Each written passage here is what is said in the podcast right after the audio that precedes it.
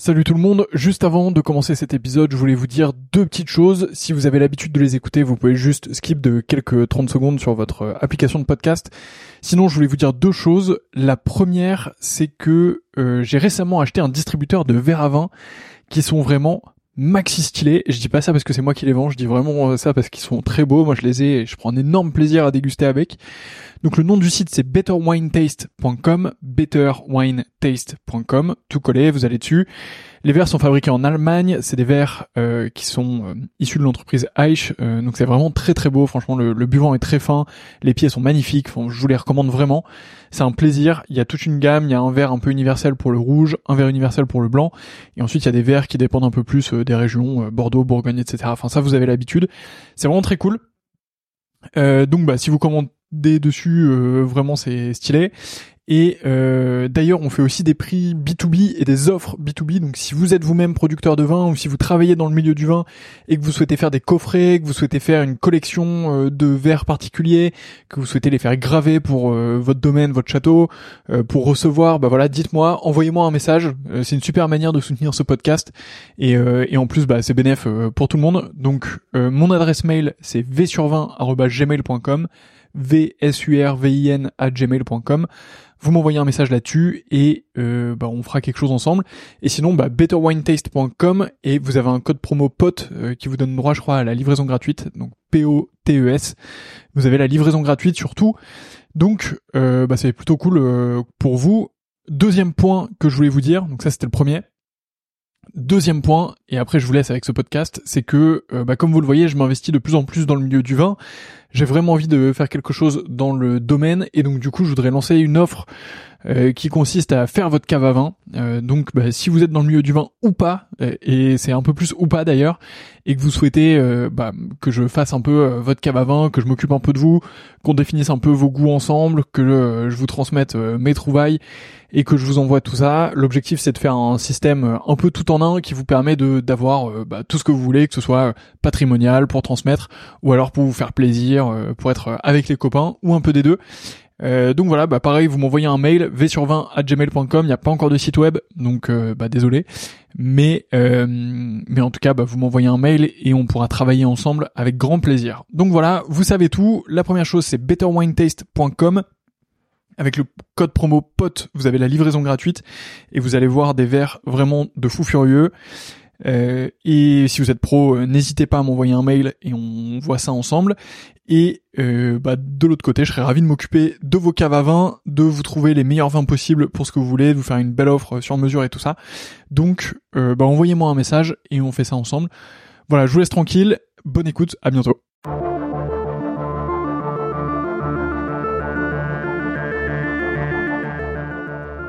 Bonjour et bienvenue dans le 38e épisode du Winemaker Show dans lequel je rencontre Nicolas Grosbois qui m'a très gentiment ouvert les portes de son domaine à Chinon. Alors qu'il est en polyculture, nous avons pu d'ailleurs donner à manger à des vaches, il se concentre quand même grandement sur le vin et propose de très belles cuvées, nous les avons dégustées bien sûr et on en a parlé longuement. Dans cet épisode, nous revenons sur son projet de vie, sur sa succession familiale et sa reprise de l'exploitation. En tout cas, j'ai passé un très bon moment avec lui et surtout j'ai appris plein de choses sur Chinon et sur la Loire. Si cet épisode vous plaît, n'hésitez pas à le partager autour de vous, parlez-en, mettez-lui 5 étoiles, vous connaissez la chanson. Bref, je vous laisse avec ma discussion avec Nicolas. Bonne écoute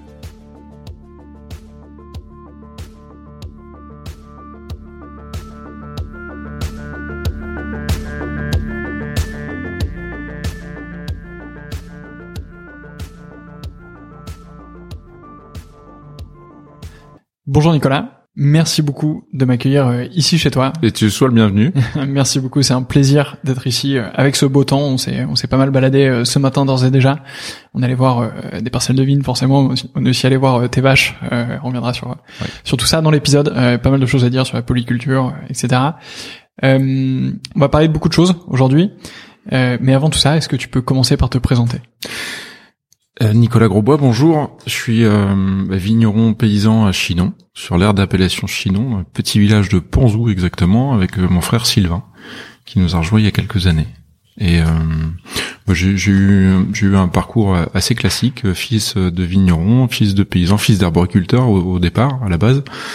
Et puis j'ai suivi le cursus des écoles viticoles euh, BEP, BTA, BTS, et puis euh, et puis et puis à la fin de mon BTS, j'ai eu la chance de de pouvoir voyager un petit peu, de de cumuler quelques expériences intéressantes pendant moins de dix ans. Et euh, j'ai toujours été été été pris au trip par l'endroit où on est aujourd'hui, qui s'appelle le Pressoir à, à, Chinon, avec la féroce envie de retravailler du Cabernet Franc.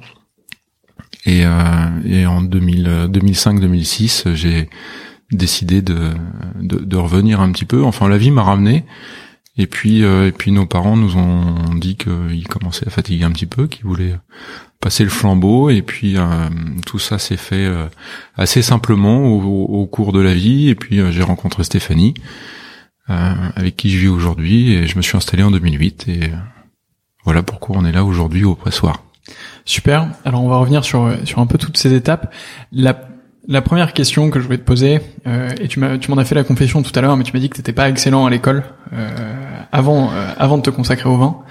Euh, est-ce que tu as toujours su déjà que tu voulais faire du vin? Est-ce que pour toi c'était euh, Ah non, c'était pas du tout écrit. Non, non, c'était pas du tout écrit. C'est pas du tout écrit. Par contre, euh, j'ai, j'ai grandi dans un village à courir la campagne avec des copains ou des copines, et puis et puis à toujours à toucher un peu à tout. à l'époque, nos parents étaient arboriculteurs à Brémont, un petit village au long de la Loire. Euh, qui vivait de la pêche euh, un peu c'était la fin de la pêche artisanale fluviale à l'époque. Euh, et puis et puis dans les vergers donc poires et pommes on, on grandissait là-dedans. Donc un peu aussi à la débrouille cette vie de campagne où pendant les vacances scolaires, tu, tu montes sur les tracteurs, sur les chariots à pommes, tu, tu, tu, tu vis avec une équipe qui vient faire des récoltes, les, les éclaircissages à la main à l'époque parce que l'éclaircissage chimique n'existait pas. Et, euh, et, puis tu grandis avec tout ça et et, euh, et, tu trouves ton bonheur. Et puis la vie, la vie nous a amené finalement à en, famille, donc la famille Grosbois, on est quatre, Jacques et Jocelyne, nos parents et, et Sylvain, à reprendre une, une, une, partie familiale à Chinon et, et juste à un moment où, où finalement avec Sylvain, euh, fin de troisième, euh, bon bah voilà, fin de troisième, fils de paysan, débrouillard un peu dans l'âme, dans l'âme parce que bricoleur, euh, touche à tout et pas savoir vraiment quoi faire. nos parents reprennent le domaine viticole et nous avec Sylvain, on, se lance dans les dans les dans les écoles viticoles. Donc on commence tout simplement par un BEP parce que fin de troisième, il n'était pas question vu notre niveau scolaire de de, de partir en, en seconde parce qu'on était à une époque où où le, le, travail manuel était encore moins considéré qu'aujourd'hui. Hein. On est une époque où euh, on, on, parle de la fin des années 80, on parle de 89-90, euh, où on pouvait euh, difficilement expliquer à notre conseillère d'orientation qu'on voulait partir dans un lycée agricole en internat en Anjou, parce que parce que ça nous plaisait et puis parce que ça nous parce que voilà la vue du tracteur ça nous plaisait euh, la vue de passer la journée dans les champs, ça nous plaisait. De, de, de, de construire notre vie comme ça, ça nous plaisait. Et pour ces gens-là, c'était pas possible. C'était pas possible parce que parce que c'était c'était l'échec quoi. Tu, tu devenais un bouseux. Euh, voilà, c'est fin des années 80. Ça change un peu et c'est chouette. Mhm. Hein. ça a commencé à changer dans les années 90. Euh, ça, ça change et, et c'est une, une bonne nouvelle. Mais voilà comment on a commencé. Donc gentiment, bah, tu commences par la voie de garage. Mon premier examen euh, euh sur ma première année de BEP, c'était le CAP parce que t'étais pas censé finir euh, forcément avec ton BEP, donc ils vont te donner automatiquement ton CAP. Donc j'ai eu mon CAP de viticulture onologie. J'ai fait un BEP, ça s'est bien passé. Ça s'est bien passé parce que parce que tout s'est allumé. Tu trouves un sens à plein de trucs. Tu trouves un, sens euh, euh bah, au, au, cours au cours de maths, au cours de sciences, au cours de au cours de français un peu aussi, euh, le, les cours de langues étrangères, euh, t'as pas encore la conscience euh, que le monde est vaste et que tu peux tu peux le traverser, mais que pour ça il faut être un peu équipé en linguistique. Donc tu tu t'y penches pas vraiment, mais ça commence à te titiller et puis et puis puis des révélations, des gens que tu rencontres, tout se passe bien, donc un niveau scolaire qui d'un seul coup passe la moyenne des 13 ou des 14. Petite fierté personnelle aussi parce que tu t'aperçois que tu trouves un sens un sens à ta vie, euh, une fierté euh, familiale, parce que parce que malgré tout, quand tu reviens avec des bulletins de notes, euh, cet âge j'avais 17 ans, euh, qui sont qui sont bons, bah t'es content de rentrer chez toi. Enfin, quand t'as des bulletins de notes qui dépassent pas les 8 de moyenne, tu te dis bon, tu passes pas le même week-end. Voilà. Puis c'était les premiers premières fois, premiers internats. Tu pars, tu pars toute la semaine, tu reviens le week-end, tu commences à t'émanciper, à trouver un peu ton ta place de de jeune adulte dans le monde dans, dans le monde nouveau. Et puis euh, puis puis ça part. Ça part euh, BTA dans le donc bac pro ce qu'on appelait BTA à l'époque un bac professionnel viticulture onologie toujours dans la même école. Et puis et puis de plus en plus passionnant. Et et puis je pars en BTS à Beaune gentiment. Et, euh, puis là, euh, BTS par alternance, euh, des rencontres, des révélations, un monde que je connaissais pas du tout, de la viticulture qui à l'époque en Bourgogne n'était pas du tout la même que dans la Loire, où je n'avais pas accès à cette viticulture là qui était en marche déjà dans la Loire. Parce que c'est aussi c'est aussi ça, faut réussir à au fur et à mesure de son chemin et de son époque ouvrir des portes, les pousser, les enfoncer, provoquer la chance et, avancer comme ça gentiment. Donc euh, c'est un peu notre c'est un peu notre histoire. Sylvain a suivi le, mon frère euh, que tu vu tout à l'heure avec Jacques a suivi le même cursus et, mais lui est parti euh, est parti beaucoup plus tôt travailler à l'étranger. Donc moi fin de BTS bah, je me retrouve à, à ce moment-là avec l'obligation de faire le service militaire. Eh oui, c'est vrai. Ouais, c'était c'était ça. Euh, donc, euh, soit je m'engageais euh, dans quelque chose qui me plaisait. Alors, j'avais opté pour soit être sous-marinier ou soit aller travailler dans la vigne de la Légion étrangère dans le Rhône. Et puis, ça n'avait pas pu se faire. Et la, ta deuxième option, c'était donc soit tu choisissais un, un, un, circuit qui te plaisait dans l'armée, ce qui n'était pas évident, ou soit tu, tu signais des CDI, ce qui permettait de reporter ton, ton engagement. Mmh. Donc euh, et là je, je sortis de BTS, euh, il y a un négoce de Loire euh, qui, qui me fait confiance, Dominique Amiro, et qui, qui me propose de m'occuper du dans le sud de la France avec Henri Duval, un compagnon de route important aussi pour moi, qui me qui me propose de m'occuper de 40 hectares dans le dans, dans les Corbières, enfin nord Corbière, sud Minervois, Lézignan exactement, au bord du canal du Midi. Euh, j'ai 22 balais, euh, j'achète une ZX rouge, je descends dans les Corbières, je loue mon appartement, euh, la, vie commence et puis et puis ces gens-là me disent bah écoute, t'as tout à faire, t'as les vignes mais t'as rien. T'as les vignes, par contre on te donne un million de francs. À l'époque, avec un million de francs, tu tu vas chez le marchand de tracteurs, t'achètes des tracteurs, c'est c'est Noël quoi. Et je suis je suis un peu tracteur en ce moment, mais euh, et, euh, et, donc je, je, je, fais mes courses euh, de, pour, pour équiper le domaine. On restructure le domaine, on essaye d'en faire quelque chose d'intéressant. On le vinifie à Limoux chez un monsieur qui s'appelle Astruc avec qui j'ai beaucoup appris aussi. Et puis et puis finalement l'aventure s'arrête au bout de au bout de trois ans pour des raisons internes et familiales liées au négoce. Et pour bon et loyaux services, ces gens-là me disent eh ben écoute, on te fait un licenciement économique.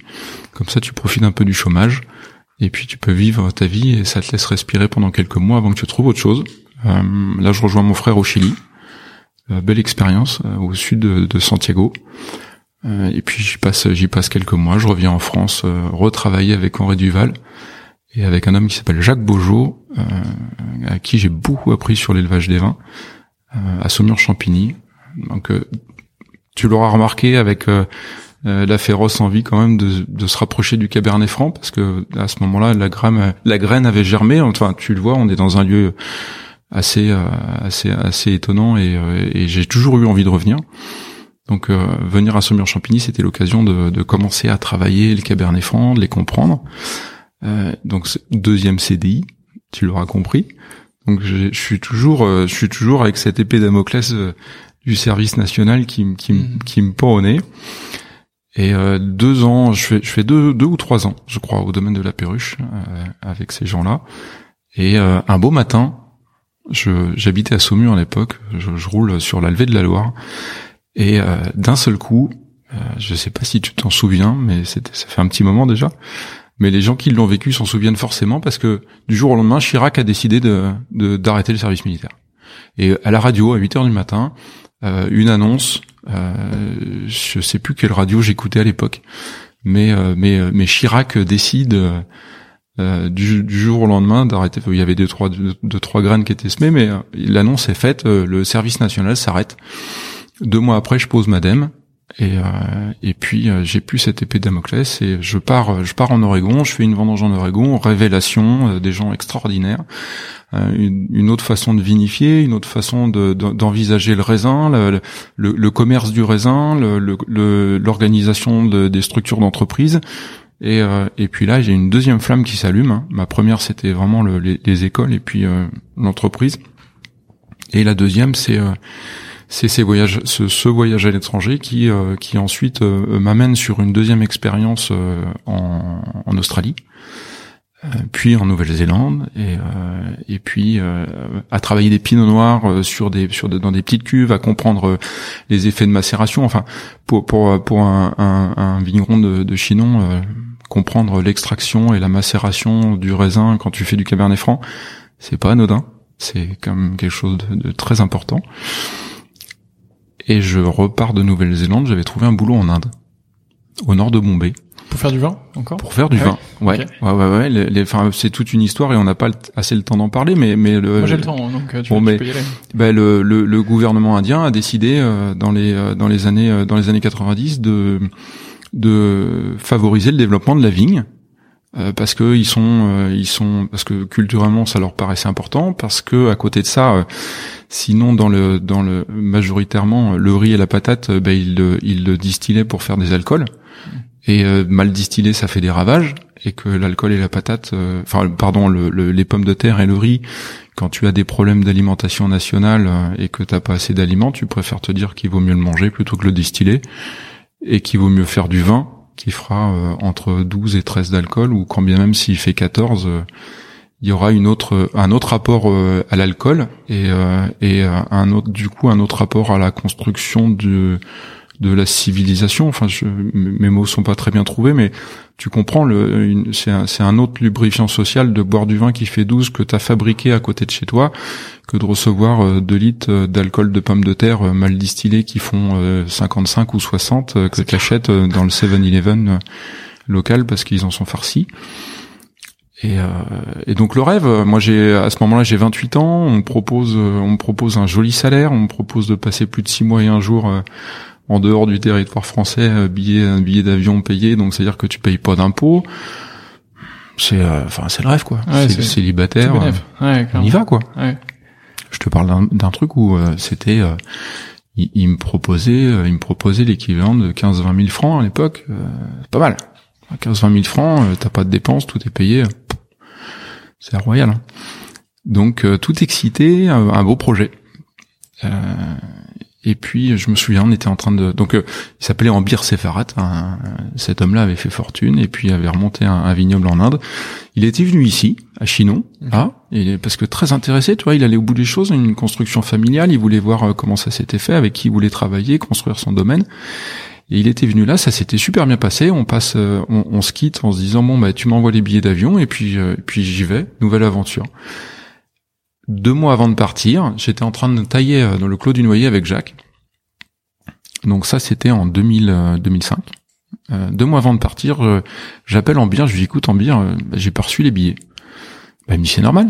Je dis pourquoi c'est normal? Bah, Il me dit tu viens plus. Ah, d'accord. Je viens plus, bah, dis-moi pourquoi. Bah, il me dit j'ai, bah, à ta place j'ai pris des Australiens. Je me suis bien entendu avec eux, puis c'est, j'ai pris des Australiens. Bah, je lui dis tu aurais pu me le dire avant. Bah, il me dit non, c'est pas, enfin c'est ta vie c'est que c'était pas fait pour venir euh, en Inde. C'est tout. C'était pas, c'était pas ton karma. Bon, bon rapport avec le gars. Tu vois, on s'était bien entendu. Donc je lui ai dit, écoute, la prochaine fois que tu passes à Chinon, euh, sans animosité, viens boire un coup, ça me fera plaisir. Parce que c'est la vie. Et puis, euh, puis finalement, il a peut-être raison. En bien, c'est pas. Il avait peut-être senti un truc que j'avais pas compris. Et puis pendant deux trois jours, bah tu dors pas très bien. Et puis, puis, puis finalement, tu te dis qu'il a peut-être pas tort. ta vie, c'est de rester là parce qu'il l'avait peut-être senti et pas toi, il avait un autre âge, une autre sensibilité. Euh, donc, euh, de courant 2005, euh, ben, je décide de, de, de, de, rester ici. mes parents étaient plutôt satisfaits parce que ils étaient aussi dans un autre rythme. Ils commençaient à, à, fatiguer un petit peu, l'âge venant, ce qui est normal. Et, et voilà le début de l'aventure. En, en 2005, je reprends le domaine. On travaille ensemble pendant deux ans on collabore ensemble pendant deux ans parce qu'il y a quand même une transmission. Tu vois, tu t'arrives pas dans un domaine familial en disant euh, tu, tu prends tout euh, et puis euh, entre guillemets allez vous faire foutre. Mm. C'est pas possible. Euh, donc euh, ça se fait pas dans la facilité, mais ça se fait euh, ça se fait quand même. Euh, ça se fait en se disant plein de trucs parce que tu t'as t'as quand même passé euh, dix ans avant euh, dans ta vie de jeune adulte où tu as vécu autre chose avec d'autres personnes. Donc re- revenir chez toi dans un contexte familial, c'est pas toujours facile, mais ça se passe bien. Et 2008, euh, je, je rachète les parts de, de, de Jacques et Jocelyne, donc nos parents, et, et je pars comme ça gentiment au, à la tête du domaine. Alors j'ai- j'aimerais revenir sur euh, deux éléments que, que tu as mentionnés.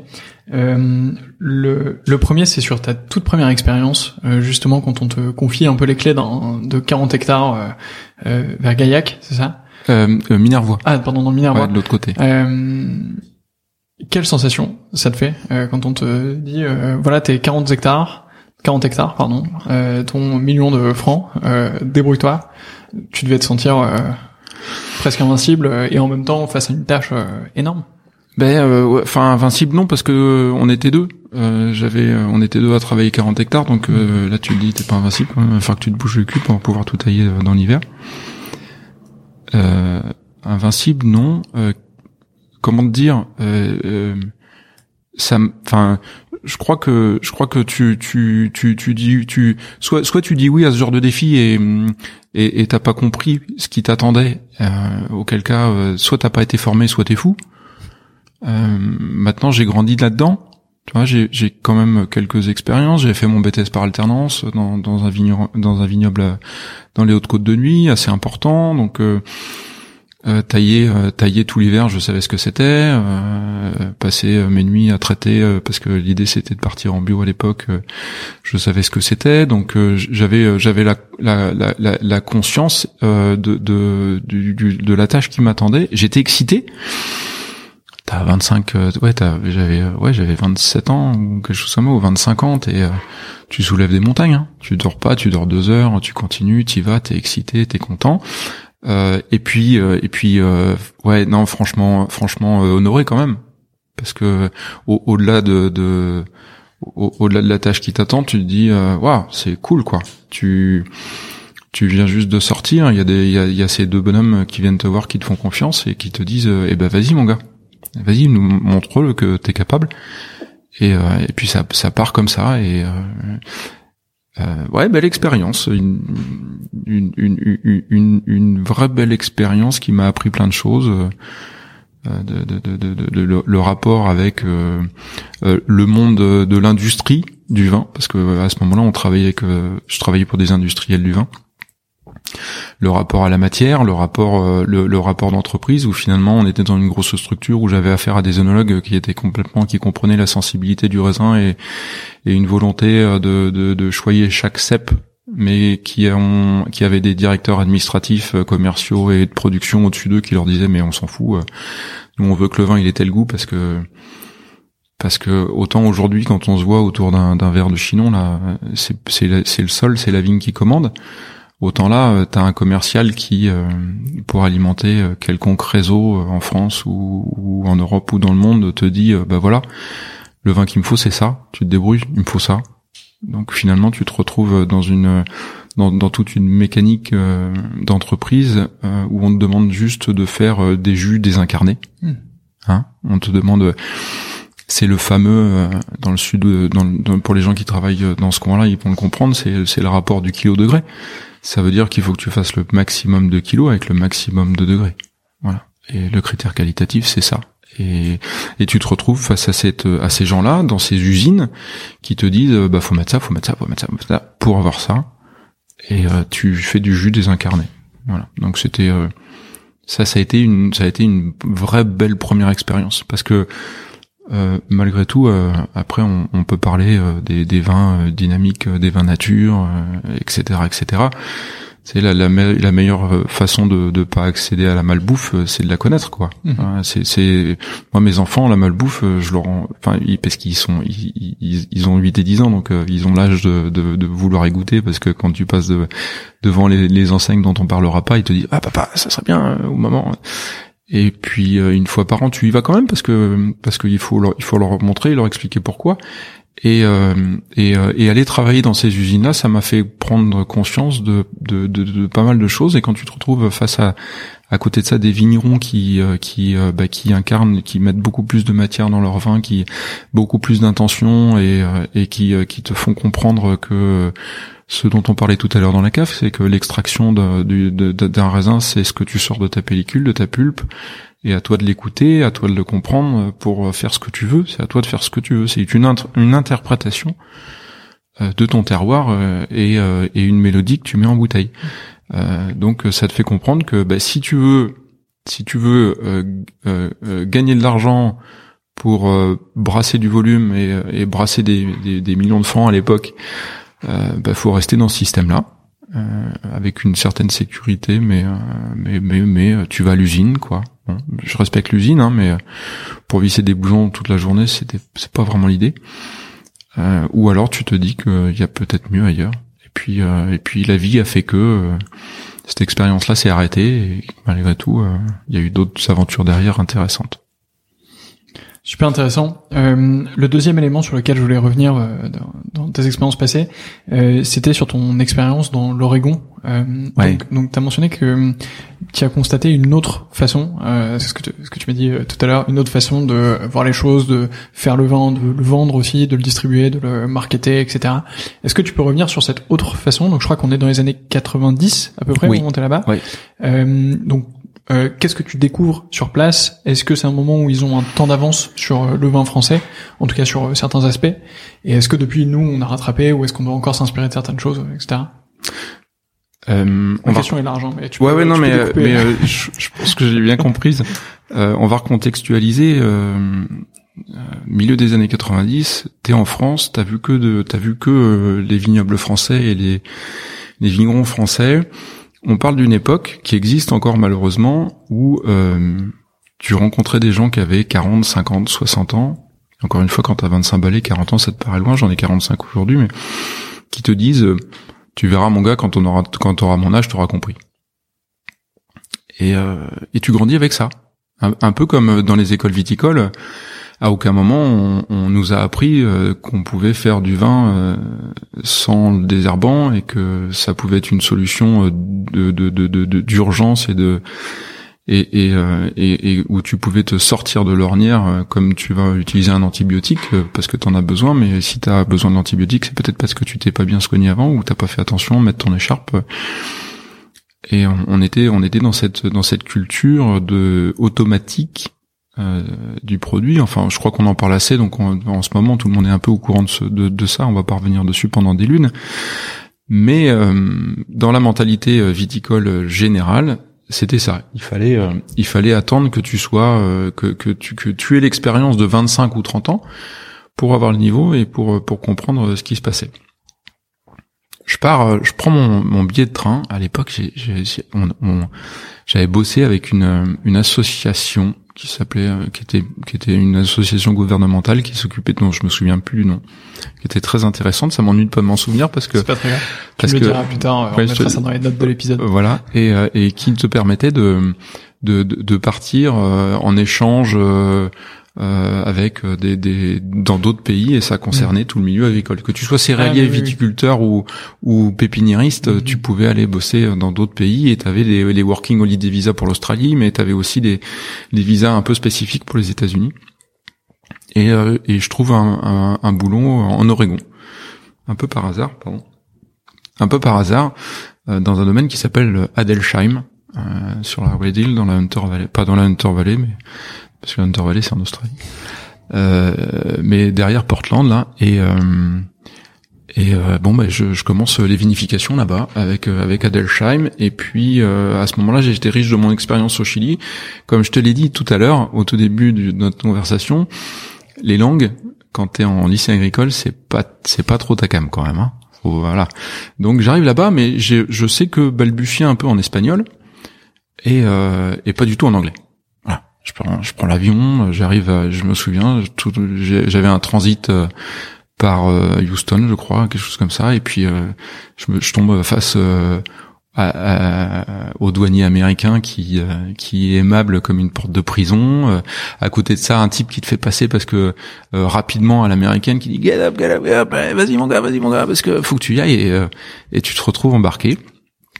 Et, euh, et, je me retrouve, je sais plus pourquoi je te disais ça. D'ailleurs, je suis en train de perdre mon propos, mais euh, mais je me retrouve, euh, je, je, me retrouve à Portland où je comprenais pas mon langue. Ouais, c'est ça. Où je comprenais, je comprenais, je comprenais pas du tout l'anglais. Donc le, le, le winemaker d'Adelsheim, je pipais pas un mot de ce qui me, tout ce que je comprenais, c'était tartaric acid, and something like that. Tu vois, des, des, des trucs barrels, ça je comprenais, mais c'était c'était à peu près tout. Mais je parlais espagnol. Et aux États-Unis, les handsellers, les gens, les gens qui font le boulot, bah c'est les, c'est les Mexicains quoi. Et je m'entends bien avec les Mexicains parce que forcément on se comprend, donc euh, ils étaient contents de trouver un mec en même temps qui, qui discute un peu avec eux parce que c'était, c'était pas évident. Et euh, et, euh, et là-bas, ça, ça pique un petit peu le l'œnologue qui a fait des qui avait fait des grandes études en mmh. France et aux États-Unis, puis il met un peu de côté et il y, a un, y y a un domaine extraordinaire qui était hébergé à ce moment-là euh, chez Adelsheim qui s'appelle Chez, Chez Vineyards. Et, euh, et qui était euh, qui était propriété de Dick et euh, dont je me souviens plus du nom, je me souviens de son prénom. C'était ben, Dick Shea d'ailleurs. Je, je sais pas, c'est Dick Shea, c'est le nom du propriétaire. Et il y avait Chris Maspig qui était qui était l'onologue et qui me dit bah écoute viens avec moi, moi je moi je parle un peu espagnol et puis on va bosser ensemble. Et euh, c'est un peu rempli d'émotions. Euh, parce que à ce moment-là, je me retrouve devant ce type-là, et euh, on a euh, 10 fûts de chardonnay. Je m'en souviendrai toujours. On a 10 fûts de chardonnay, et euh, on n'était pas d'accord. Le mec, il me dit, non, faut faire comme ça. Je lui dis, non, moi je suis pas d'accord, faut faire comme ça. Ben, il me dit, tu sais quoi? On va faire 5 fûts comme tu veux et 5 fûts comme je veux. Ben, je lui dis, t'es fou c'est c'était mm. c'est important quand même c'est ton c'est ton jus. C'est même pas le tien c'est celui de Dick. Puis le mec il me dit mais attends je t'ai pas fait venir là pour euh, pour rien quoi. Je t'ai fait traverser l'Atlantique pour que tu m'apprennes quelque chose. Et, euh, et génial quoi. Tu te dis merde. T'as pas besoin d'attendre 40 ans pour savoir et pour échanger. Et là euh, le monde t'appartient, quoi. Il mm. y a plus de problème. Tu y vas. Tu te dis que c'est top. Et puis, euh, puis euh, voilà, ma grosse expérience, c'était, euh, c'était. Qui, qui, avait raison du coup entre vous deux? Alors ça, c'est une, c'est, c'est la question. T'as raison. C'est la grande question. parce que on a, on, a fondamentalement la matière était la même. Tu vois, la matrice mm. c'était ce chardonnay, c'était à peu près le même. Euh, on, on, est, on est tombé sur euh, deux, deux éléments, euh, deux caractères différents du même individu. Excusez-moi. Et séparément, euh, c'était, hmm, c'était sympa, mais bon, voilà, sans plus. Et c'était super en assemblant les deux. Et, et, euh, et, finalement, on, a, on avait tous les deux raison. Et tu vois, c'est ce qu'on goûtait tout à l'heure sur nos, nos, cuves de Cabernet Franc. Euh, même si, même si j'ai fait l'assemblage avec Sylvain il y a déjà trois mois maintenant, chaque cuve a apporté euh, sa caractéristique par rapport à sa température, etc. Et, euh, euh, chez Dick, avec Chris, c'était, exactement ça. On s'est retrouvé avec deux individus et c'est le travail collectif d'une réflexion globale, de l'ouverture de, de, ce mec, encore une fois, qui jouait beaucoup, qui fait que bah, on a fait, on a fait un super vin. Voilà. Donc ça c'était euh, c'est bah, ouais tu enfin tu tu comprends qu'il faut que ça se construise euh, collectivement que et euh, et la grosse rupture parce que tu tu tu te dis mais putain euh, en Gaule ou en Europe là-bas ils ont pas compris quoi. Et c'est ça ce que sur, finalement c'était la base de ta question c'est ça ce que les voyages m'ont apporté. C'est cette c'est cette cette compréhension du collectif alors euh, on en pense ce qu'on veut, mais euh, à l'américaine, euh, et il y a du positif, beaucoup à ce niveau-là qu'on n'a pas chez nous et, ça c'était c'est c'est ce que les voyages m'ont appris le plus. Et comme je te le disais tout à l'heure un peu ému après tu vas n'importe où hmm. quand tu as conscience de ça. Et après ça déroule. Donc techniquement ce que j'ai appris avec Chris sur les pinots noirs c'est qu'on pouvait tout faire le type il était fêlé on louait des on louait des trails, on louait des, des, camions euh, frigorifiques et euh, et on les faisait descendre à moins 10, moins 15. Euh, moi, j'avais vu euh, là-bas des, des, des, caves où ils congelaient les raisins pour les vinifier au fur et à mesure de l'année parce qu'ils n'avaient pas la capacité de tout vinifier. Leur cave était pas assez grande, donc les mecs, ils avaient loué des grands frigos, ils congelaient les raisins et puis au fur et à mesure, et toute l'année, ils vinifiaient comme ça. Tac, ils s'amusaient. C'était assez étonnant. Et, euh, et, et, tu, et, puis t'apprends que tout est possible. On avait mélangé de la, neige carbonique. Ils voulaient faire de la cryo-extraction. Il s'était levé un matin, euh, je veux faire de la cryo-extraction. Euh, dit que le proprio dit, mais vas-y, on y va. C'est peut-être une bonne idée. Mais c'est aussi ça, tu vois, c'est de te dire que mais t'arrêtes pas. Ben, c'est c'est peut-être une bonne idée. Ça va peut-être marcher. Il y a, il y a de grandes chances qu'on se foire, mais si ça marche, euh, c'est incroyable. Et, et, et dit qu'il dit bon bah moi le risque c'est quoi? C'est euh, c'est c'est 500 kilos de raisin et 300 de kilos de, de glace carbonique. Alors bon écologiquement c'est pas le top, mm. mais finalement on a mélangé la neige carbonique avec le raisin. C'était un glaçon. Ça a mis deux semaines à dégeler. ça a fait une soupe horrible à la fin. Mais on, on, essayait plein de trucs comme ça. Euh, après, on, on, on, travaillait donc beaucoup sur les sur les macérations, euh, euh, cette, cette cette capacité de de, de comprendre l'extraction, ce dont on parlait tout à l'heure dans la cave, euh, cette cette capacité du de la, de la pellicule à te donner euh, les pépins, la pulpe, etc. Et pas les pépins, pardon, les tanins. Euh, les amers qui construisent le vin et toute cette construction du, du, du vin avec qui où là-bas j'ai beaucoup beaucoup beaucoup appris vraiment puis après l'Australie, ça a été un peu plus, euh, ça a été un, retour un peu à l'usine où tu te retrouves avec euh, les road qui viennent euh, où t'as cinq, trois, enfin pas cinq, j'exagère un petit peu, c'est mon côté rablaisien ça, mais t'as trois quatre citernes qui suivent sur le même camion avec des raisins qui ont fait trois jours de route, qui viennent de 2000 km et que tu décharges à la grosse pompe péristaltique pour faire du jus et que tu fais, euh, tu, tu, vas dans la chemical room pour, euh, pouvoir euh, rassembler tout ça. donc c'était un retour à, un autre état d'esprit. Et puis ma dernière expérience c'était c'était Pegasus Bay dans la Wayport dans le dans l'île du sud de la Nouvelle-Zélande et là aussi grosse claque parce que pareil qu'est-ce que tu es capable de faire toi mon gars? Eh bah je suis capable de faire ça ça ça bon d'accord bah tu vas me montrer puis, euh, ok, j'ai vu que tu savais faire, bah, tu vas prendre les pinots noirs. Puis tu te débrouilles. Et puis, euh, par contre, tu me fais un reporting de tous les de, des temps de macération, de, de l'extraction des tanins. Donc, je me souviens, je leur avais construit un bar.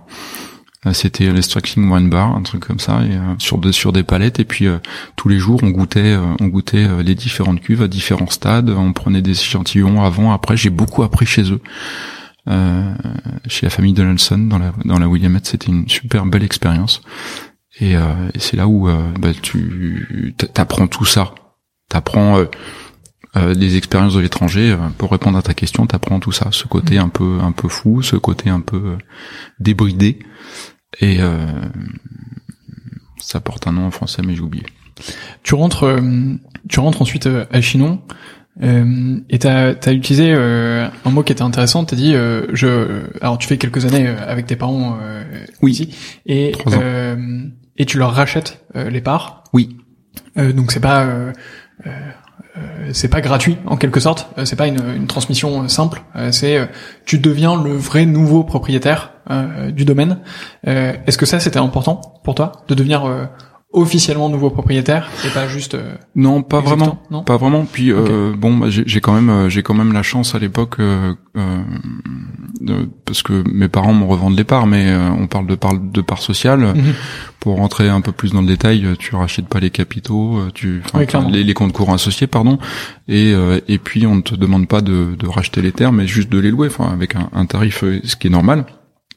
Mais c'est couillon mais c'est que euh, ça te donne un ça te donne un statut euh, administratif et euh, et finalement même si tu prenais les décisions déjà l'année précédente bah, le banquier il te considère autrement j'ai jamais vu le percepteur heureusement mais mm. il te considère autrement. Enfin quand tu oui c'est toi qui signes les papiers c'est plus c'est toi qui signe et sur le papier c'est toi qui est responsable. Donc tu ça, ça, ça, change un peu tout Ouais, non, ouais, ça a pas, ça a pas, ça a pas changé grand chose parce que parce que t'es parce que t'es pas en charge de t'es pas en charge de bout de papier, t'es en mhm. charge de tu vois ce que t'as par la fenêtre de, de 40 hectares de terre, 8 hectares de vignes et puis euh, puis c'est ça ta vraie charge. Le reste, mhm.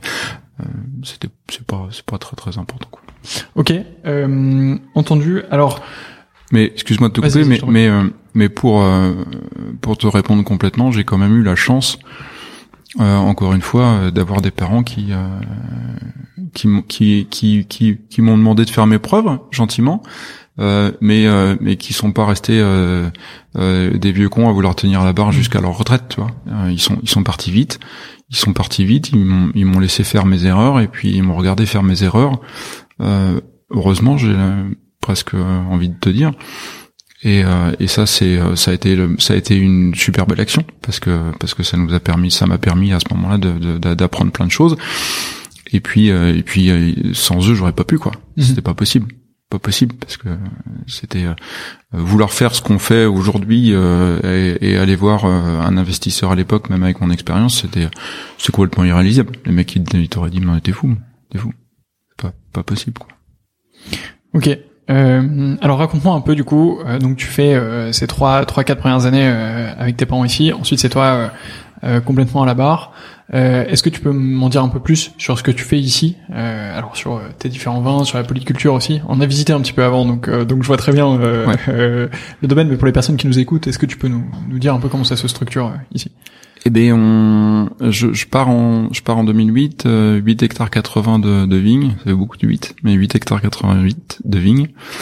Euh, des terres à l'époque qui étaient euh, qui étaient exploitées euh, en céréales par un par un, un paysan du, du, coin, un collègue en chimie. et puis et puis nous qui commençons notre deuxième année de conversion en bio parce que j'ai réussi à convaincre mes parents. Donc on part on part on part avec ça. On, je, je, commence à m'intéresser un petit peu à la biodynamie à ce moment-là parce que parce que tu goûtes euh, des vins à droite à gauche et puis tu te perçois que c'est bon et tu te dis pourquoi pas. Euh, donc je commence je commence à m'engager en 2009 euh, dans, dans, dans la biodynamie euh, et puis tu commences à lire un petit peu euh, de autour de la biodynamie et puis tu commences à t'apercevoir que les uns comme les autres les grands penseurs de la biodynamie te disent que bah, la monoculture c'est un peu le viol de la de la nature quoi. Donc ça ça a pas de sens. Donc tu te dis bah pourquoi je continue? Et en même temps c'est logique. Ça c'est c'est c'est tellement c'est tellement euh, transparent et limpide l'histoire que tu te dis mais faut tu mets de l'argent dans une monoculture où tu veux faire communion avec l'ensemble parce que c'est quand même un peu ça l'idée. L'idée c'est de c'est de te dire que tu tu positionnes l'humain dans un système vertueux et pérenne. Enfin pérenne qui, qui, qui va pouvoir passer euh, deux, trois cents ans euh, sans, sans laisser une trace importante et euh, en permettant aux générations futures de, de, de récupérer un bout de nature en bon état et, et vivant. C'est ça l'idée, c'est du vivant. Donc tu dis, t'as 8 hectares de vignes. T'as, tu vois là en bas, après après les vignes au bord des peupliers, 40 hectares de céréales dans lesquels il y a toujours des insecticides et des pesticides. Ça tient pas la route ton affaire. C'est pas logique peux pas aller voir, euh, tu peux pas aller voir euh, ton caviste ou recevoir un particulier en lui faisant euh, l'apologie du de Steiner et, et de Mariatoun. Oui, si quand tu tousses, quand tu arrives en bas des vignes, c'est clair. En lui parlant des étoiles, en ayant en ayant derrière derrière ça 50 hectares de terre en, en chimie. Donc je dis ok, ben on, on va arrêter la biodynamie. Donc j'appelle Déméter. Euh, Déméter c'est important pour moi parce que ça, c'est que c'est comme c'est comme les certificats euh, c'est comme les appellations, c'est des choses qui euh, qui qui qui, euh, qui rassurent tout le monde et qui mettent un cadre euh, qui est qui est qui est reconnu et qui est lisible pour pour tout le monde et pour moi c'est important. On aura peut-être l'occasion d'y revenir, mais c'est un débat intéressant en ce moment, mais c'est important. Donc je quitte Déméter euh, et puis euh, et puis je reprends les terres en les, les, céréales en bio. Donc on commence à les cultiver. Là, on est regardé un peu par nos collègues euh, en disant mais qu'est-ce qu'il faut avec ces céréales là? Ça va jamais pousser, puis ça pousse, ça pousse, ça pousse bien parce que finalement je fais mes céréales avec mon petit tracteur vignon. 30 hectares à l'époque. Euh, et puis on, on, on, passe, euh, on passe les, les, parties de prairie euh, en bio aussi. Et je commence à acheter des vaches limousines parce que quand tu es à Chinon, tu, tu, tu, tu, grandis au bord de la Vienne, donc tu viens du Limousin. J'achète des limousines logiquement parce que Puisé, Jacques, le regretté grand Jacques Puisé me dit, me dit Nicolas, si tu veux acheter des vaches, ben, faut que tu saches que ta terre elle vient du Limousin, donc euh, la, la, Vienne elle est, elle est noire, elle est sombre comme la terre. C'est pour ça que la vache est rouge et noire et elle est faite pour cet endroit-là. Donc euh, tu vas pas aller chercher de la charolaise qui vient de la partie Loire, tu, viens de la, de, de, la partie euh, ouest du Massif central et pas est du Massif central comme le comme le Charolais. Donc tu prends de la limousine. Donc je prends trois trois quatre limousines, quatre limousines. J'en ai perdu une en cours de route. C'était mes débuts d'éleveur. Je prends quatre limousines et puis on et puis euh, et puis tu commences des expériences. On en a parlé tout à l'heure quand on faisait notre balade, mais tu commences des expériences euh, finalement sans savoir. Et, et c'est ça le grand problème aujourd'hui de notre campagne, c'est que il n'y a plus d'héritage de savoir-faire, c'est-à-dire que le paysage, il y avait encore chez nous des animaux dans les années 80, mais mais euh, il n'y a, pas eu le, il y a, pas eu la transmission euh, de, de ces fermes comme ça se faisait euh, encore dans les années 70 où où bah t'avais t'avais des vignes forcément parce que c'était ça fait partie de toutes nos campagnes européennes et c'est ce qui fait aussi la joie de vivre hein, on va pas se le cacher c'est pour ça qu'on aime ça euh, mais à côté de ça, fallait bien manger, donc fallait faire des céréales, fallait des animaux euh, et, euh, et, et, toute cette transmission. Donc il y avait un savoir-faire du propriétaire, du paysan ou de son équipe qui était transmise à l'équipe d'après, à la génération d'après, et comme ça depuis depuis très très très longtemps. et ça, on l'avait perdu. Il y a eu, il y a eu un gap là entre 70 et, et maintenant où finalement, chez Grosbois, on savait pas on sait, on sait pas emmener des, un troupeau de vaches, euh, on sait pas euh, emmener euh, des céréales en, en, sans, sans nos fameux artifices mmh. chimiques. on sait encore moins faire un potager parce que tu vois autant t'as des rêves de faire de de, de, la cuisine et de savoir couper un oignon correctement mais faire pousser un poireau c'est comme un cep de vigne, ça ça se fait pas comme ça du jour au lendemain et c'est pas parce que la lune est belle que le poireau va bien pousser si je peux me permettre. Donc euh, il, bah, il, faut euh, il faut il faut rapprendre il faut rapprendre tout ça donc euh, euh, bah, tu te dis que tu y vas. À l'époque, tu te dis que tu y vas, tu vas faire des erreurs, tu le sais. mais mais T'as une vision, tu sais que à 10-15 ans, tu veux aller là. c'est pour ça que sur nos bouteilles avec Sylvain, on met sur notre contre-étiquette, on met vigneron en polyculture. Parce que pour nous c'est c'est important de le marquer et c'est le marquer c'est le marquer pour le faire aussi. C'est la congruence tu vois quelque chose qui tu dis ce que tu fais et tu fais ce que tu dis. C'est important et et, et, et aujourd'hui on est on est à, à l'aube de, de, de réaliser quelque chose qui est qui est assez intéressant puisque tu as vu, on a, on a, on a notre troupeau, on a le maraîchage qui commence, euh, on est en capacité de faire des, des, des jolis céréales et, et, et on, est en train de reconstituer euh, la volonté de faire une ferme autonome qui soit capable de faire euh, bah, son fumier, mais, mais pas, et puis des légumes, mais pas des légumes pour remplir de trois paniers. Parce que nous, ce qui nous intéresse, c'est de faire, si on fait des légumes, on fera 10 tonnes de patates et, et 10 tonnes de carottes et 15 tonnes de poireaux. Ce qui nous intéresse, c'est de euh, ici on est quand t'es à Chinon, t'es pas très loin de Tours. Euh, les politiciens de Tours euh, ont heureusement et j'espère qu'ils tiendront leur parole, se sont engagés dans le, dans le que la Comcom euh, ou, maintenant ils appellent ça la métropole pompeusement la métropole de Tours euh, alimentera toutes ces écoles primaires en, en légumes bio. C'est génial, mais ça restera qu'une annonce politique s'il n'y a pas des gens euh, qui font euh, parce que la métropole de Tours, euh, si tu veux alimenter les écoles, il te faut 25 tonnes de poireaux par jour, 200 jours de l'année. Donc donc avec Sylvain, on s'inscrit on s'inscrit là-dedans. On, on, on, se spécialisera parce que c'est encore c'est encore le métier de paysan, c'est malgré tout quelques spécialisations. Euh, en fonction de nos terroirs, hein, qu'on a vu tout à l'heure. Dans, dans, dans, le bas de la vallée, on a plutôt des, des terroirs un peu plus sableux, donc ils vont plus se, se porter euh, à la pomme de terre, euh, à la carotte, au poireau, à la racine, parce qu'il n'y a pas de pierre, donc tu feras des belles racines. Et on se spécialisera là-dedans pour pour alimenter les écoles et, et, et l'aboutissement. ça serait qu'on puisse alimenter l'école du village, parce qu'aujourd'hui on a nos quatre enfants qui sont à l'école du village et et qui mangent euh, de la nourriture euh, préparée par un robot dans une grande usine et livrée par un, dans un grand frigo euh, une fois par jour. Et, et ça a pas l'air vraiment très ragoûtant comme on dit chez nous.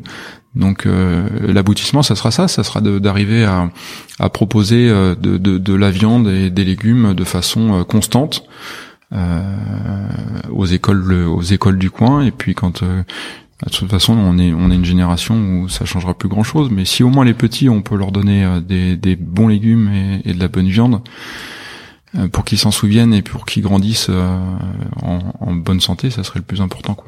Ouais, carrément, ce serait déjà pas mal. Oui. Est-ce que tu peux nous parler un peu plus de tes vins désormais? Euh, Et euh, alors, de, tu as différents euh, vins qui correspondent à différentes parcelles. Est-ce que tu peux nous en dire un peu plus sur ce que tu fais ici en termes euh, en termes de vin Eh ben, t'es, euh, au pressoir Panzou, on est rive droite de la Vienne, sur des sur des terroirs argilo sablonneux, un peu d'argile mais beaucoup de sable, tu vois, léger. Donc on est on est situé sur un lieu dit qui s'appelle le pressoir. En même temps, je regarde par la fenêtre parce que parce que il y, a, plusieurs petites parcelles. C'est c'est c'est euh, c'est 12 parcelles qui sont euh, sur une pente douce. Hein, c'est pas on n'a pas vraiment de coteau chez nous. Sur une pente douce et euh, une construction qui date une constitution d'un d'un bloc de culture qui date du 15-16e siècle plutôt fin 16e pour le pour l'aboutissement d'une ferme fortifiée qui a jamais été remembrée. On a des grands-mères qui ont jamais voulu remembrer. Euh, donc remembrer, c'est rassembler euh, plusieurs parcelles pour en faire qu'une seule. C'était les fameuses lois agraires euh, des années 70 initiées par Monsieur Pisani. Et, et, ça n'a jamais été remembré, donc on se retrouve avec avec 15 parcelles, les unes à côté des autres, qui sont positionnées en fonction de leur qualité de sol et de leur structure et de leur profondeur de sol. Et euh, là-dessus, euh, au fur et à mesure du, temps, on est venu euh, disposer différentes différentes vignes. Donc, on a différents âges de vignes. Et pour répondre à tes questions de tout à l'heure, parce que j'ai tendance à m'éparpiller un peu, sur le domaine gros bois, on fait dans toute cette cette petite constellation de parcelles une cuvée qui s'appelle Gabar. donc Cabernet Franc, 100%. Hein, L'appellation chinoise, c'est Cabernet Franc. Euh, on fait une, une cuvée qui s'appelle Gabar, qu'on veut euh, avec Sylvain, qu'on veut euh, mûre, généreuse, pulpeuse, dense, fraîche, nature évidemment. Hein, donc c'est vendangé à la main. ça fermente avec ses levures parce qu'il y en a sur le raisin, donc c'est pas la peine d'en acheter.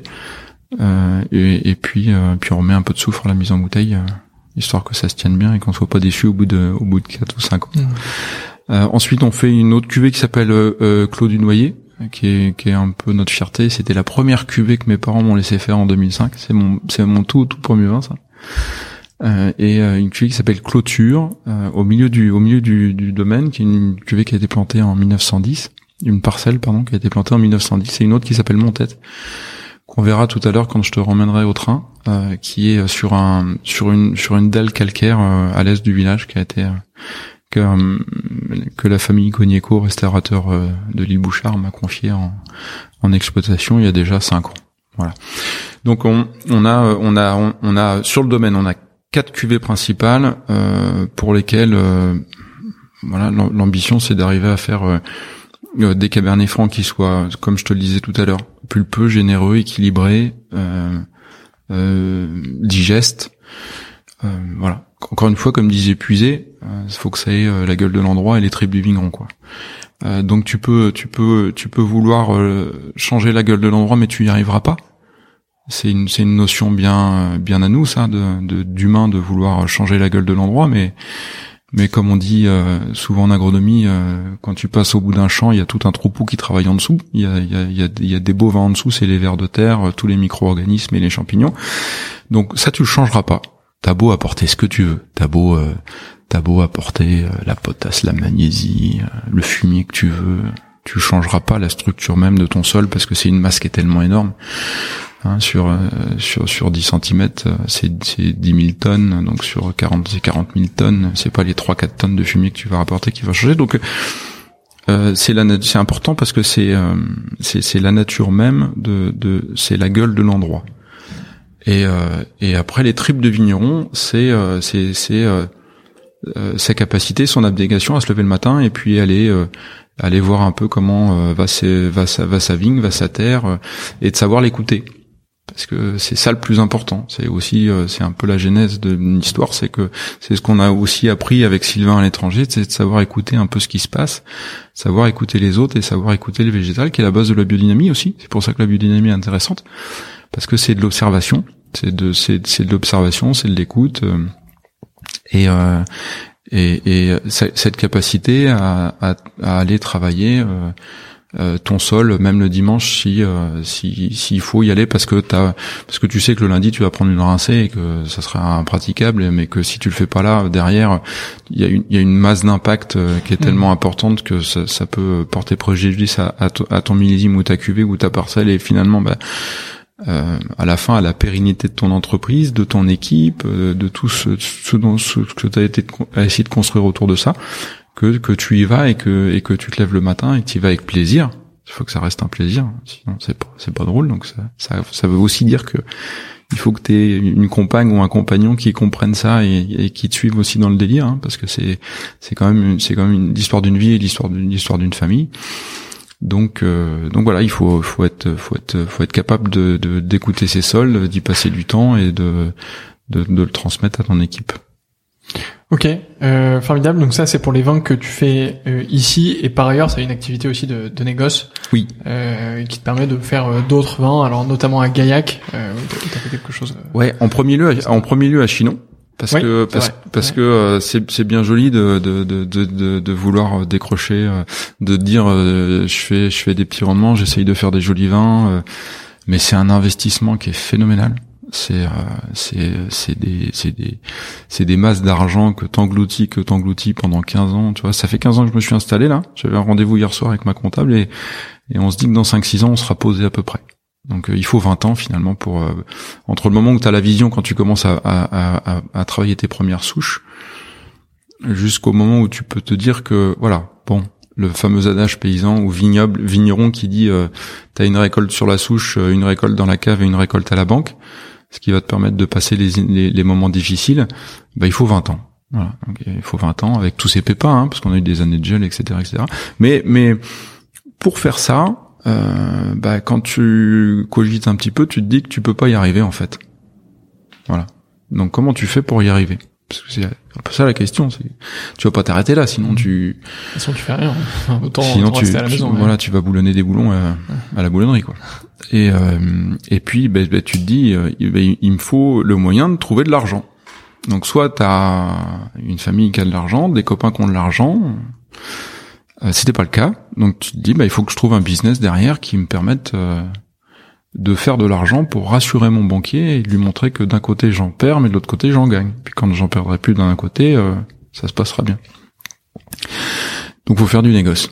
Voilà. Donc comment tu fais du négoce? Euh, La toute première histoire, c'est que pardon, quand je suis en 2000, quand je, avant 2008, avant de reprendre les parts de mes parents, euh, comme j'avais, euh, je pouvais pas leur euh, leur reprendre les parts, il fallait quand même que j'ai un statut, donc j'ai monté une petite SARL qui à l'époque leur achetait le rack pour vendre du cubi. J'ai commencé comme ça à vendre des, des cubitaires parce que c'est une, une, époque où euh, ça se faisait beaucoup le cubitaire. Donc la SARL, euh, la, la, la, société de négoce Nicolas Grosbois est née comme ça. Et, et, et aujourd'hui, pour en venir à ta question, aujourd'hui cette, cette, cette partie de négoce, elle est, elle est importante chez nous puisqu'elle représente pratiquement deux fois le volume de ce qu'on produit au domaine. elle est essentielle dans l'équilibre économique et dans la pérennité de, de l'ensemble. Et euh, elle est, elle est, euh, on fait du sourcing à Chinon avec un, un, un, collègue vigneron qui s'appelle Alexandre Moreau, chez qui euh, qui est en conversion et en bio, chez qui on va ramasser les raisins, on le vinifie chez lui et, et on fait la cuisine de ma mère. Donc ça c'est euh, c'est notre première cuvée de négoce à, à Chinon. Il y a, il y a quelques pour tout dire, c'est que quand il y a des cuvées de il y a des parcelles de gabar qui tiennent pas la route, elles partent aussi en cuisine de ma mère. Donc dans la cuisine de ma mère, il y a aussi des parcelles du domaine Grosbois. C'est le côté pratique. Euh, et puis euh, et puis euh, bah tout tout se passe bien jusqu'en 2016. Je trouvais du raisin un peu partout comme je voulais, tac, je faisais ma vie, c'était bien. Puis 2016, on prend le gel. Euh, première année de gel pour moi, expérience de non-production, 90% de gelée. Donc tu dis, je fais quoi? Euh, J'ai plus de raisin, j'ai plus de vin. Bon, alors t'as plus de vin, euh, t'habites à la campagne, tu vois, t'es à Panzou, tu te dis, bah écoute, tu pars pas en vacances, c'est pas grave, c'est un peu les vacances tous les jours, ça va pas changer la messe. Pour manger, bah tu feras un potager, etc., etc.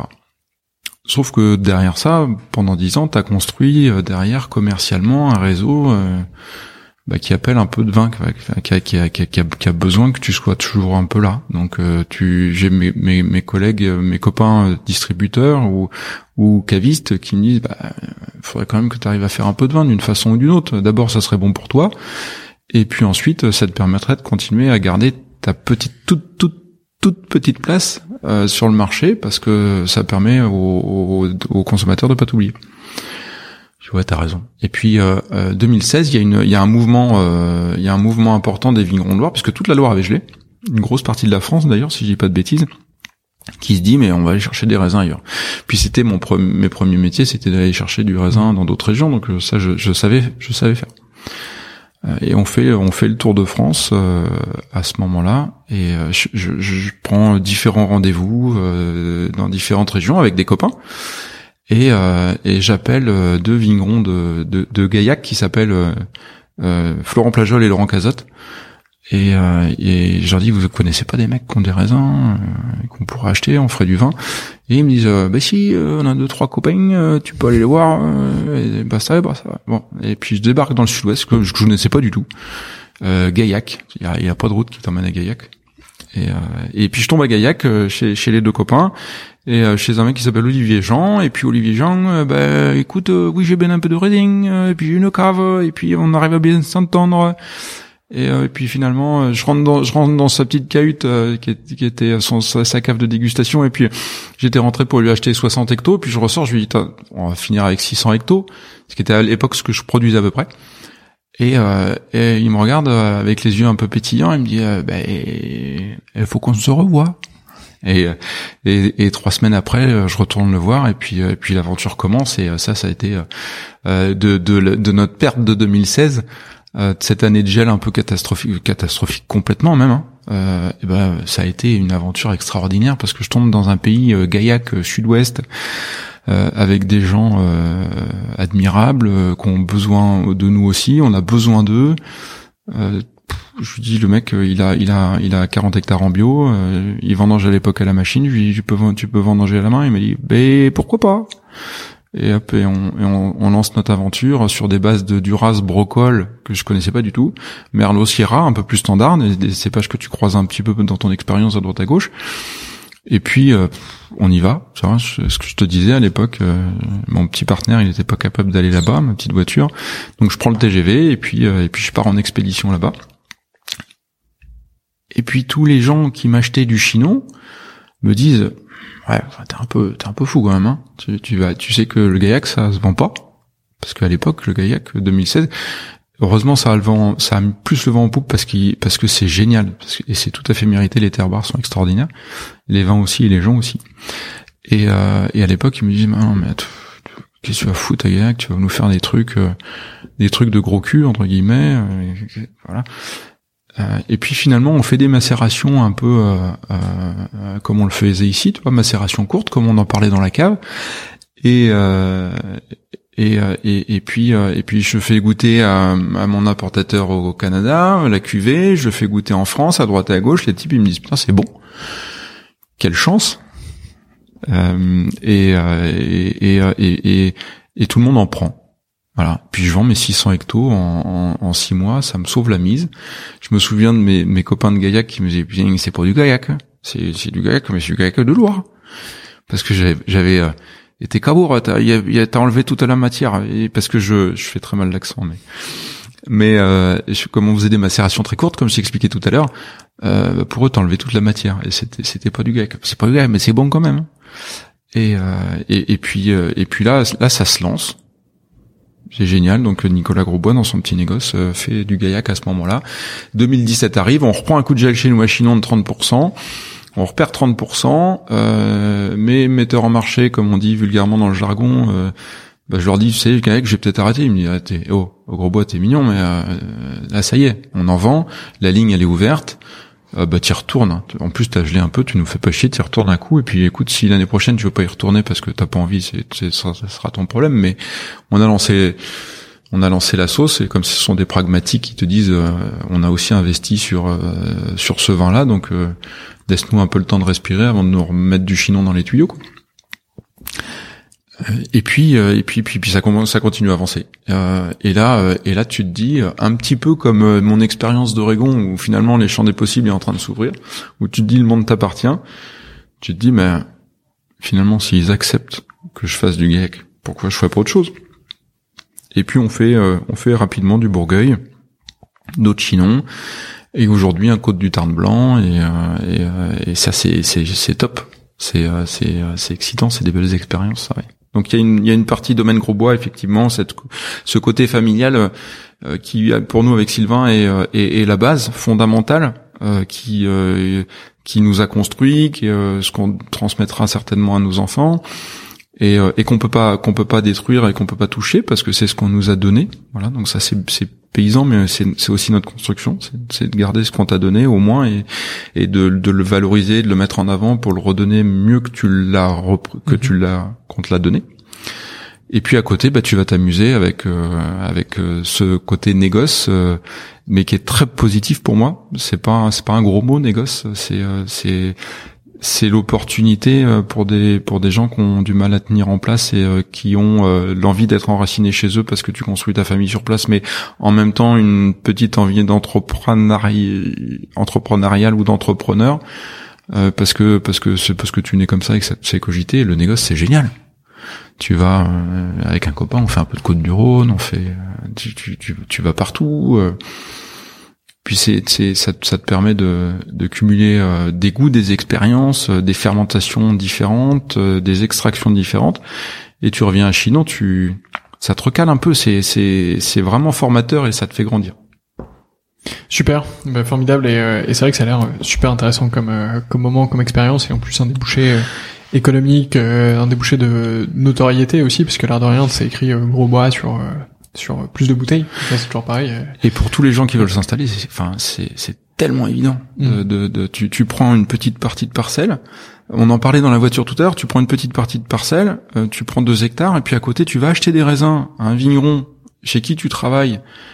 Tu le fais honnêtement, tu le rémunères bien, tu achètes bien ses kilos de raisins, il est content, toi t'es content parce que ça te limite en risque et, et c'est c'est top. Faut faut faire ça, faut faire ça parce que ça ça permet de de, de, de, de gentiment euh, commencer une, une belle aventure. C'est une, mm. c'est une, c'est une, ça, tu vois, c'est une, c'était un peu ta question de tout à l'heure, mais c'est, c'est, c'est la version moderne, à mon sens, euh, de la viticulture française, comme elle, elle doit se construire aujourd'hui, euh, mais euh, versus ce nouveau monde. On a nos appellations et sur, sur lesquelles il faut surtout pas taper parce que c'est, c'est, c'est, c'est, c'est la pierre fondatrice on, peut en parler pendant des heures, mais mais mais la fondation, pardon, l'appellation, c'est la fondation de, de, pourquoi on discute l'un en face de l'autre aujourd'hui, et et c'est pour c'est c'est c'est c'est toute euh, c'est voilà encore une fois c'est toute la construction de ce qu'on connaît aujourd'hui. Faut pas cracher dessus, mais à côté de ça, il faut qu'on arrive à s'accoler à, à, coller une, une notion moderne euh, de de, l'entreprise et du domaine, et, euh, et le négoce c'est pour ça c'est génial. Je suis, euh, je suis clairement d'accord. Euh, tu travailles aujourd'hui avec ton frère, euh, qui t'a rejoint euh, en cours de route après après quelques années, toi ici. Trois ans. Ouais. comment ça se passe de travailler entre frères? Ben c'est comme c'est comme de travailler avec tes parents. Ça c'est pas c'est pas ou, ou d'avoir. Alors la chance que j'ai, c'est que j'avais déjà aussi des, des associés sur le domaine des Zenrido, comme je t'en ai parlé tout à l'heure. Donc tu travailles pas tout seul. Et puis j'ai fait des, on a eu aussi d'autres expériences. Sylvain aussi.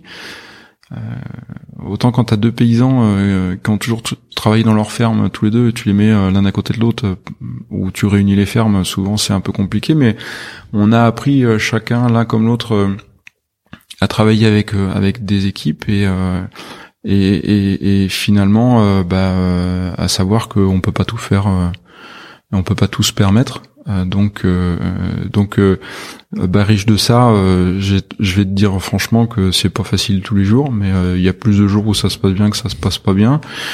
Sylvain est d'une bonne constitution. moi, j'ai un caractère qui est des fois un peu anguleux. et et, et il sait où il arrive et je sais ce que ce que, je lui dois parce que sans lui on pourrait pas faire ce qu'on fait aujourd'hui donc c'est c'est on, se revoit dans dix ans et puis comme il vient d'arriver, tu vois, il commence à, en trois ans à prendre à prendre ses marques, à s'intégrer dans l'équipe et, euh, et ça c'est chouette. Euh, donc donc globalement ça se passe bien, mais on se revoit dans dix ans et puis euh, ça marche, ça me va bien. Tu vois ce épisode 2, tu, vois ce que je veux dire. Voilà, c'est c'est un épisode avec lui aussi pour pour lui poser la question. Là on finit les nuits de noces, tu vois. Donc quand on aura quand on aura 10 15 ans d'expérience ensemble je t'en parle, on aurait eu le temps de se lasser, euh, de s'engueuler ou, ou, de, ou de vivre heureux, quoi. Voilà, c'est ça. Ça marche. Euh, J'ai une question aussi sur euh, le no-tourisme. Euh, donc c'est quelque chose euh, que tu commences ici, puisque tu, tu me parlais de différents projets. Est-ce que tu veux m'en dire un peu plus? Bah, ça c'est un peu une résultante de Covid, hein. parce que parce que deux, minutes je m'installe. Je me retrouve à la tête d'un petit domaine où, les, les, gens achetaient à la bouteille 5 ou 6 francs à l'époque. Euh, on met en place euh, d'autres méthodes de culture, d'autres méthodes de vinification. Rapidement, le coût, ton coût de revient, il passe à 7 ou 8 francs. Donc, euh, je n'ai jamais été très bon en maths, mais si tu veux faire un peu d'argent, bah faut que tu vendes un peu plus cher. Donc, euh, t'es tout de suite à 10 balles. Et 10 francs, à l'époque, quand tu vendais euh, une bouteille à ce prix-là, c'était pas si, euh, c'était, c'était, c'est pas si facile. Enfin, je te dis une connerie parce que c'est pas 10 francs. Tu vois, ça s'éloigne un peu. C'est pas 10 francs, c'était 20 francs, mais parce que le, le, litre de Chinon à l'époque valait 10 francs. Et, euh, et, et, mes parents vendaient des bouteilles. Non, je te dis des bêtises. Le, jeune Ving à l'époque, c'était 15 francs et le vieil Ving, c'était 25 francs. mais le coût de revient, il était à, 20, 20 balles assez rapidement. Donc il fallait euh, il fallait vendre une bouteille à, au moins 30 ou 35 francs pour euh, pour pouvoir euh, continuer à, faire tourner la boîte. Et à 35 francs une bouteille de Chinon, bah fallait te lever le matin pour la vendre. Hein. Aux particuliers, aux gens qui venaient le voir. Donc rapidement, j'ai arrêté les particuliers et, euh, et, je me suis lancé à, à voyager un petit peu. J'ai vendu des bouteilles avec des distributeurs, aussi un peu à l'export, et puis ça, ça, ça a assez bien marché. Donc euh, parce que et, et, du coup, j'ai plus personne qui venait euh, qui venait au domaine. Donc pour répondre à ta question, le no-tourisme, j'ai vite arrêté parce que parce que ça, pour moi, c'était pas possible. Et puis je pouvais pas tout faire. J'étais tout seul. Hein. J'ai commencé, j'étais tout seul. Il y avait il y a Bruno qui m'a rejoint un peu après, qui, qui est toujours là, qui travaille dans les vignes mais euh, mais soit tu passes ta vie euh, dans la cave et tu t'en sors plus donc euh, c'était c'était pas possible. Rapidement je suis parti avec les pros les ventes professionnelles donc les cavistes les restaurateurs et la distribution à l'export. Et, et puis et puis tout va bien. Tac tac tac ça continue, ça continue. puis Covid arrive. Voilà, il y a un an.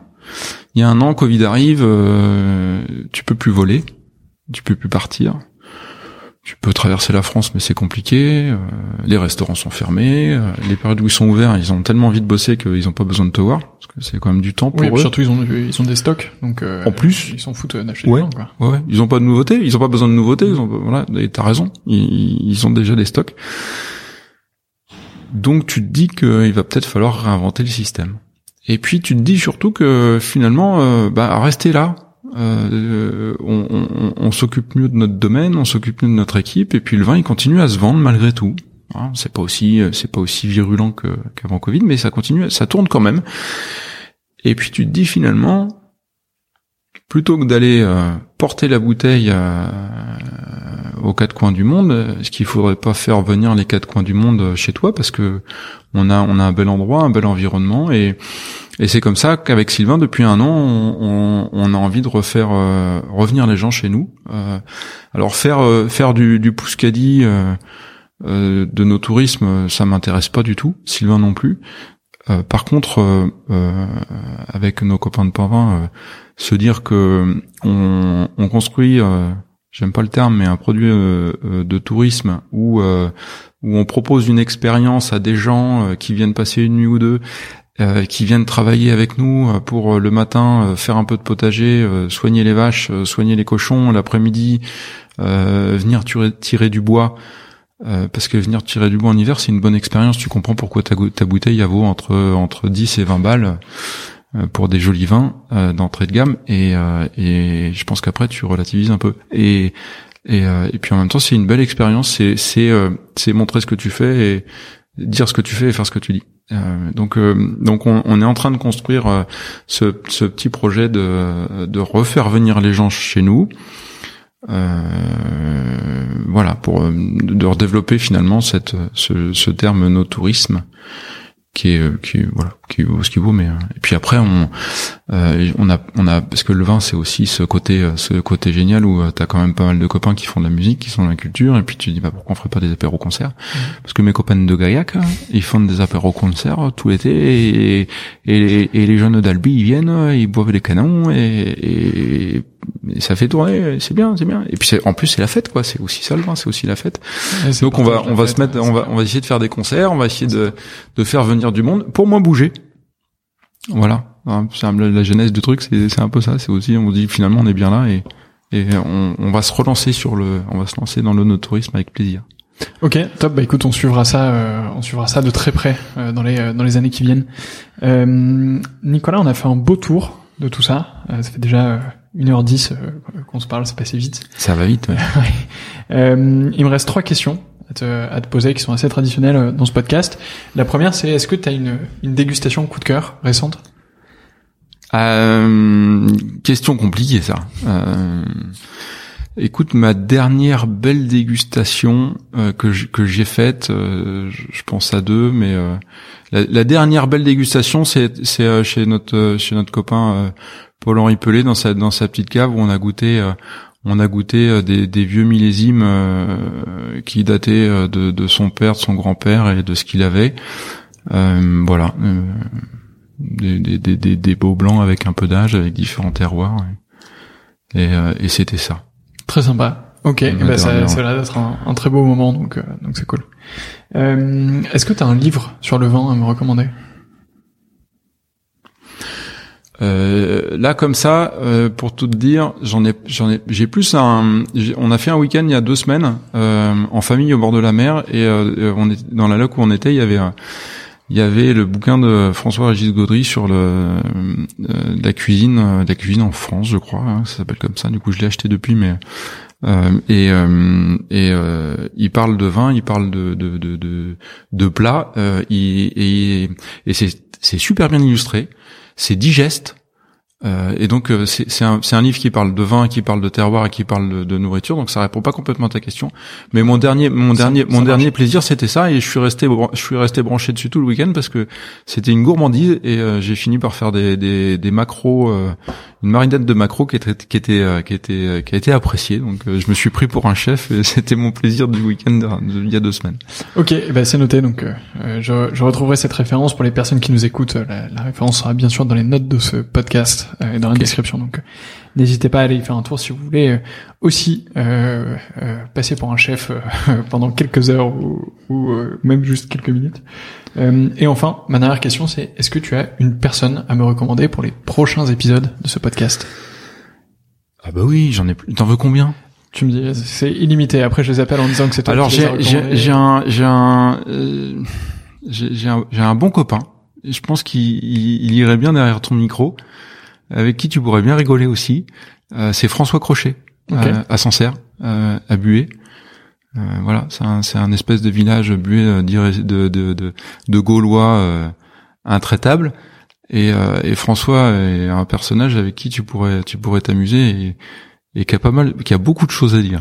Top. Et eh ben la, la, référence est prise, donc euh, j'irai voir François euh, avec grand plaisir dans, dans mes prochains euh, voyages et dans mes prochaines découvertes. Donc restez à l'écoute de ce podcast. Peut-être que vous aurez la chance d'écouter ce, ce, prochain épisode. C'est une bonne idée. ouais.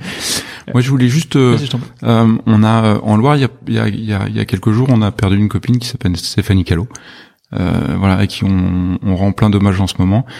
Et j'en profite un peu parce que c'est quelqu'un qui a fait qui, qui, qui, fait des, des grands qui a fait des grands cabernets francs.